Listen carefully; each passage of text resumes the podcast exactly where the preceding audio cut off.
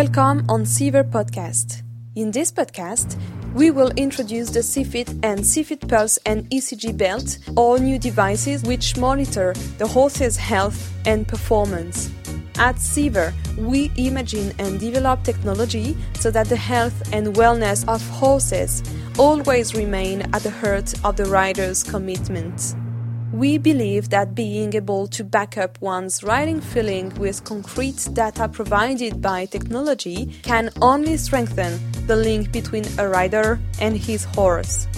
Do ECG, fitness shape test, or performance V140 on V220 seem particularly technical to you?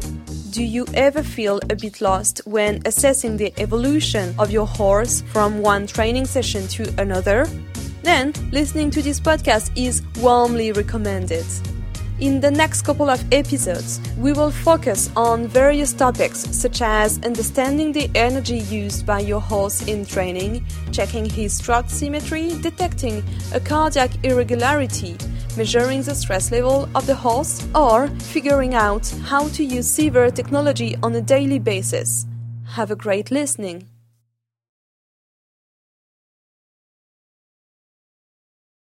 In this episode, we're going to talk about locomotion and the organization of a training session. The first feature we're going to focus on is trot symmetry. So, what is the symmetry of my horse? Symmetry implies that both forelimbs and both hind limbs are used equivalently. A sound horse moving in a straight line and on the flat surface should have symmetrical movements. Indeed, he should apply the same weight to the left and right forelimbs, and the same goes for the hind limbs. So, what exactly does your Seaver connected equipment measure? Seaver measures the symmetry of your horse at the trot and in a straight line in order to compare the two half trot strides. They should be as similar as possible. This datum is calculated every 10 seconds of straight line consecutive trotting and is represented by a grade in percentage that evolves during the session. For a sound horse, the score is usually between 70 and 100%. Please mention that calculations are only made when your horse is trotting for at least 10 seconds and in a straight line. In other cases, this grade has no meaning and will have a value of zero on the graph. For example, when you work in a small space, let's say a 20 per 60 meter indoor riding arena, this duration can only be reached on a perfectly straight diagonal.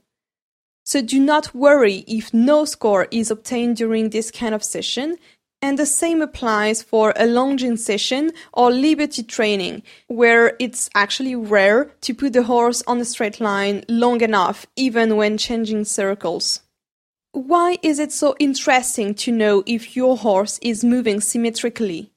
Ideally, symmetry should increase throughout the session because horses are often less at ease at the beginning of the warm up, and with the training, the better trained a horse will be, the better he will be able to counterbalance his natural dissymmetry.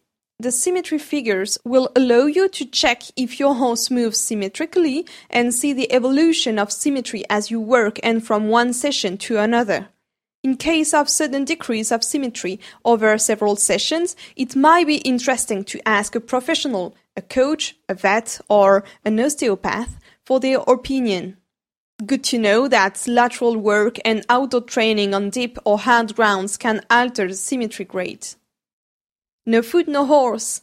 The major benefit of the symmetry features for any rider is to be able to detect a weakness or lameness before it is visible and therefore act to prevent the problem from getting worse and allow for a faster recovery. Indeed, the diagonal pair with the lowest percentage of the two is the one that spends the least time touching the ground. It is thus the weak diagonal on which the horse bears the least weight below 40%, it's likely that the horse is suffering from lameness. It is useful to monitor the evolution of symmetry within the same sessions thanks to the graph. In addition, with the average, you will be able to see this evolution for the different training sessions performed. The grade itself is of little importance, except to monitor the evolution, unless it falls below 40%, in which case a lameness will be likely to appear. It's important to monitor the evolution of symmetry within the same session with a curve and between the different sessions with the average. Another feature that you can check with Seaver is the time spent at each gait. We all know that there is no ideal distribution of working time at each gait. It depends on various factors, such as the physical condition of your horse or the objective you set for your session, and can be changed from one training session to another if needed.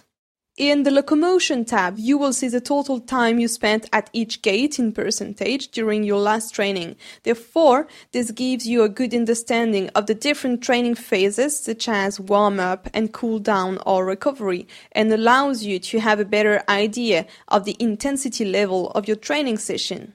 Why is it so relevant for riders to be able to check that? We often tend to overestimate the time spent trotting and in particular cantering, especially because we reflect in terms of distance covered, which is necessarily more important at these gaits and not time. It is common to go for one hour trotting and realize that in the end we spent only 20 minutes trotting. Thanks to Seaver, you will have an overall idea of the time you spent at each gait and thus become aware of whether one gait prevailed to make potential adjustments in your next sessions. Let's talk now about the allocation of time spent at each lead. Once again, we often tend to spend more time at one particular lead, insisting too harshly on one side because of a difficulty or a stiffness of your horse can cause stress, early fatigue, and even a muscular asymmetry in your horse in the long run. And last but not least, Seaver provides you some data about your horse's elevation. So does your horse have a good elevation? Elevation corresponds to the range of your horse's vertical displacement. It enables gait verticality training. The higher the elevation at a gait will be, the bouncier your horse will be. It's worth noting that if a dressage rider tries to increase these values through work, other disciplines require a swimming horse with a low elevation, such as endurance to limit fatigue, or the Western pleasure. Comparing the elevation during your different exercises can be useful to understand what will help you improve it. It should be remembered that elevation tend to increase with work on ground poles or cavaletti, for example. To complete this first part of the episode, I have asked Libby Seed to be our guest and to talk about the way she warms up her horses for dressage, eventing, and jumping courses. Here is our conversation. Hi, Libby. Thanks a lot for accepting our invitation to record this short podcast, the Seaver podcast. For starter, and as a first question, can you quickly introduce yourself? Um, yeah. Hello, everyone. I'm Libby. Um, I'm a five-star event rider from the UK. Um, I've ridden on, ridden on the Young Rider British teams and the Pony teams, and I competed at the Pau five star events, Luhmühlen and Burghley. Nice, thank you very much. So you're now a professional rider. You have horses, plenty of horses. You have competed on uh, the major eventing competitions uh, here in in Europe. Um, today, I would like to talk with you about the warm up, like before a jumping session or before a competition, maybe. Mm-hmm just to start, can you tell me how important and significant is this warm up session in your opinion? Uh, very, very important. I mean, your warm warm up is what prepares you to go into the competition, into the ring to do a good job. So if you do a bad warm up, there's no way you can go into the ring and do a good job within the ring. So it's very, very important. And do you do differently when you're at home before like jumping session or um, cross session, and when you're at the show? What do you do differently? Um. So for me, it's quite important to, to try and not change too much between jumping at home and then going to the competition. Um, especially if you have a system for your horse that works for your horse. It's quite easy to get distracted when everyone else is in the warm up and jumping big jumps and going really fast around the warm up. It's very easy to get distracted and worried about what everyone else is doing. So for me, it's very much to try and just keep it the same as I would at home, um, to keep my horses with me and thinking the same way we always do to try and keep everything calm and not get stressed about the whole pressure of an event and that sort of thing. Okay. For you, how long should this last? A good warm up, how long is it? So it very much so depends on the horse. Um, I've got a couple of horses who are very, very polar opposites and different. So, for example, my my top horse, who's competing at four star at the moment, she gets very, very overexcited if I have her in the warm up for too long.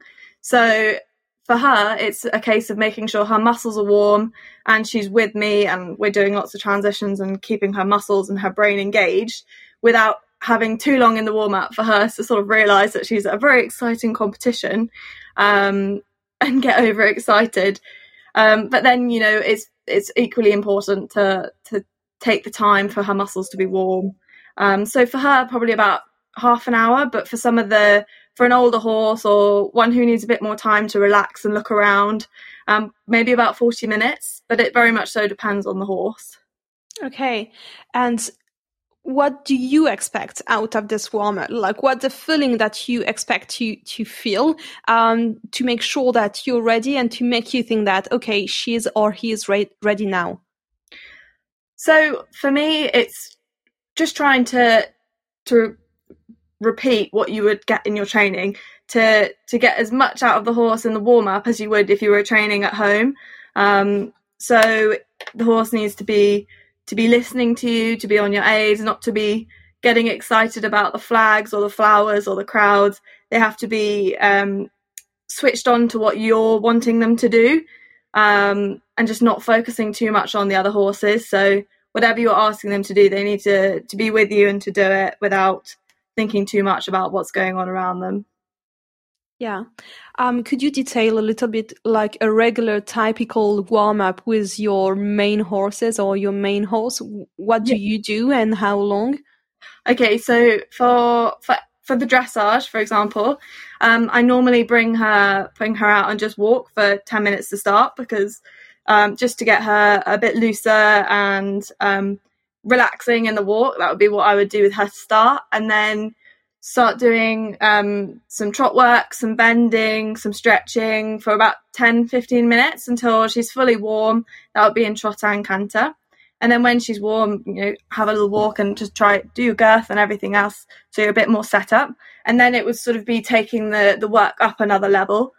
So starting to think about some lateral work and making making her engage her hind end a bit more, um, to, to become more through and uphill up to the up to the bridle.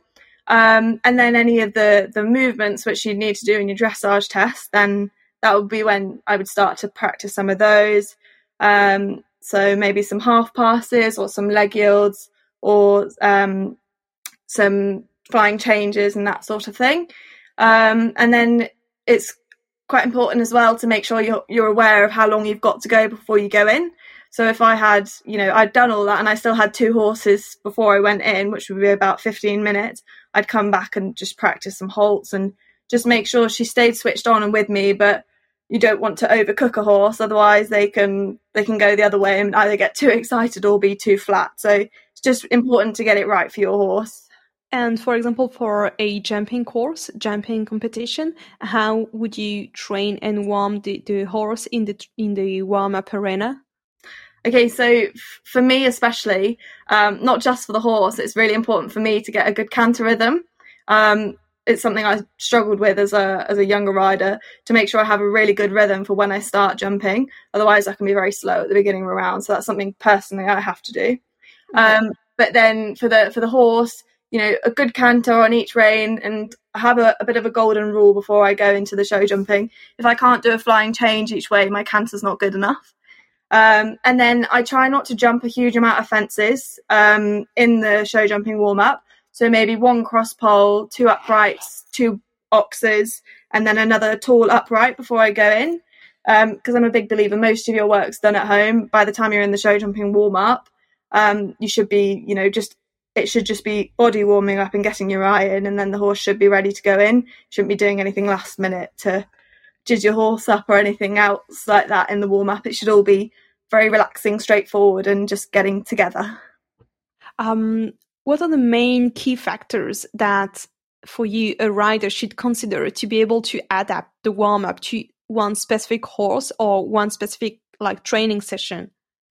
Um, so obviously, I think a very obvious one would be the age of the horse.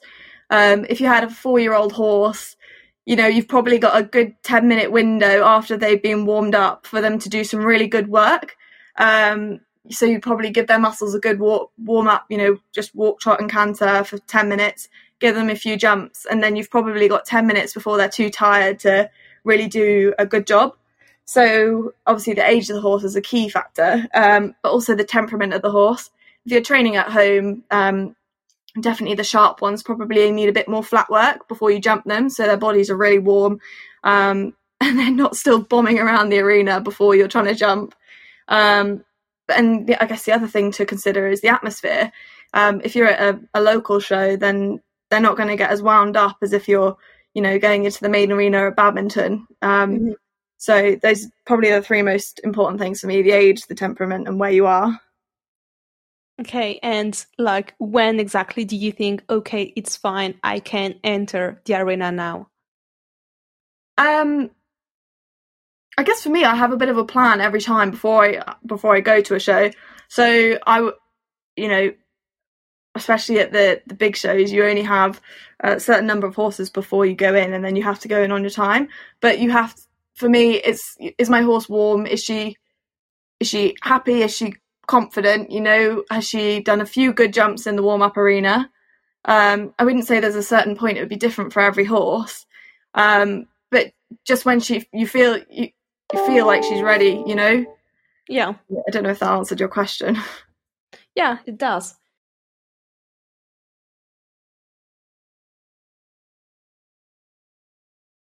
Thank you very much, Libby. Um, this was very, very interesting, enriching, and I'm sure that um, there are plenty of info that uh, the listener will be interested in.